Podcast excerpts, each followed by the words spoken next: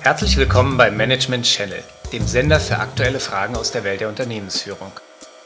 Woche für Woche dreht sich bei uns alles um Phänomene und Problemlösungen der Führungspraxis. Unser aktuelles Thema sind typische Herausforderungen, die eine junge Führungskraft bewältigen muss, um sich im Arbeitsalltag erfolgreich durchzusetzen. Heute, in der ersten Folge, geht es um die Frage, was eine Führungskraft an Eigenschaften mitbringen muss. Es begrüßen Sie meinen Mitarbeiter Dr. Per Aderell Und mein Chef Alexander Wollerow. Sie, Chef Herr Wollerow, zur Abwechslung würde ich heute ganz gerne mal was von Ihnen wissen. Ich würde ja irgendwann auch mal gerne Gruppenleiter werden. Und wenn ich mir die Gruppenleiter hier bei uns im Qualitätsmanagement so ansehe, naja, ich habe mich gefragt, welche Eigenschaften eine Führungskraft eigentlich mitbringen muss, um erfolgreich zu sein. Manche Vorgesetzte machen einem das Leben ja richtig zur Hölle. Und für andere dagegen arbeitet man gerne auch mal ein bisschen mehr. Für Sie zum Beispiel. Danke für die Blumen, Aderell. Es ehrt Sie, dass Sie sich über dieses Thema Gedanken machen, auch wenn doch derzeit gar keine Beförderung ansteht. Aber es schadet ja nicht, sich mal generell über das Thema Führung zu unterhalten. Und ich glaube, Sie könnten von meinem Wissen durchaus profitieren. Die wichtigste Erkenntnis haben Sie schon gemacht. Es gibt erfolgreiche und es gibt weniger erfolgreiche Führung. Leider kann man es nicht immer auf die Mitarbeiter schieben, wenn im Führungsalltag plötzlich Probleme auftauchen. Ach was. Naja, mich würde dann jedenfalls interessieren, welche Eigenschaften man braucht, um eine erfolgreiche Führungskraft zu sein. Irgendwie fällt es mir schwer, wenn ich so an die verschiedenen Vorgesetzten denke, die ich kenne, einen gemeinsamen Nenner in ihrer Persönlichkeit zu finden. Und deshalb frage ich halt Sie, dachte ich. Sehr vernünftig, Aderell. Viele Leute glauben ja, dass eine Führungskraft Führungsbegabung haben muss. Das heißt zum Beispiel über Intelligenz, Selbstsicherheit, Gerechtigkeitssinn, Humor und Initiativkraft verfügen sollte. Genau nach diesem Muster hat man ja lange Zeit Führungskräfte für Verwaltung, Militär und Großunternehmen eingestellt. Aber diese Vorstellung ist problematisch. Fragen Sie sich doch mal, welche Eigenschaften ein Vorgesetzter in einem jungen Softwareunternehmen haben sollte und welche Eigenschaften ein Staatssekretär im Innenministerium benötigt. Wahrscheinlich unterschiedliche? Sie sehen, das ist viel zu einfach gedacht, wenn man Führungserfolg allein über Eigenschaften erklären will. Aha. Ja, das leuchtet mir ein. In unterschiedlichen Situationen sind also unterschiedliche Führungskräfte gefordert. Der Dirigent im Orchester braucht andere Qualitäten als der Hauptmann bei der Bundeswehr. Und wenn man sich die Ich würde sogar noch einen Schritt weiter gehen, Aderell.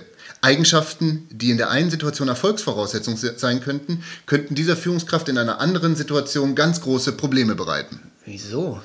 Na, stellen Sie sich mal vor, wie schwierig es ist, wenn es für einen Projektleiter von einem Tag auf den anderen nicht mehr darauf ankommt, mit harter Hand eine Projektplanung Meilenstein für Meilenstein abzuarbeiten, sondern im Team für Innovation zu sorgen und dazu alle Mitarbeiter zu kreativen Ideen anzuspornen.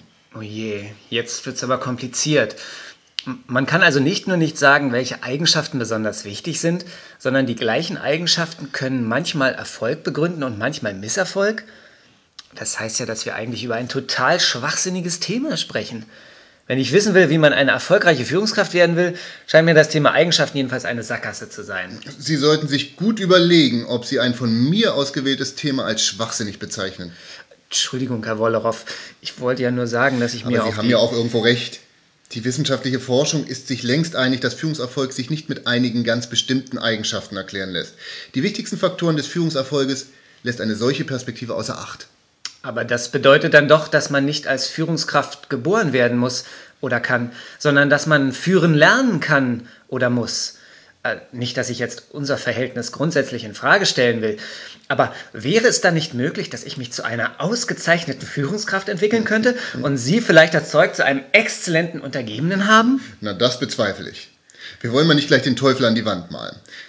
Aber es stimmt, führen kann man lernen. Und ich denke, das sollten Sie mal für sich als Zwischenfazit festhalten. Wenn man früher bei den Eigenschaften aufgehört hat, über Führung nachzudenken, denn man hatte sie ja oder man hatte sie nicht, fängt dort heutzutage erst die spannende Diskussion über Führung an. Also mich würde ja ganz konkret interessieren, wie man das hinbekommen kann, dass man so charismatisch rüberkommt. Ich wäre gerne ein Chef, der von allen bewundert wird, nicht so einer, über den man im Biergarten ständig ablästert. Das glaube ich gern. Charisma ist ein sehr interessantes Thema für jede Führungskraft. Und wenn wir ganz ehrlich sind, ist die Idee der charismatischen Führung die moderne Form der von uns gerade eben diskutierten Idee, dass Eigenschaften den Führungserfolg bestimmen. Ich denke, Wir können uns in Zukunft noch über eine ganze Reihe interessanter Führungsfragen unterhalten.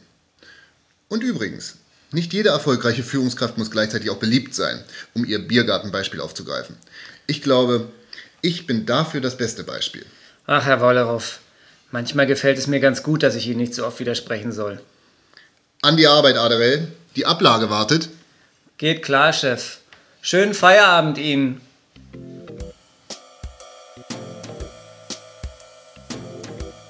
Sie hörten eine Produktion von To Manage für den Management Channel. Besuchen Sie uns im Internet unter www.managementchannel.de.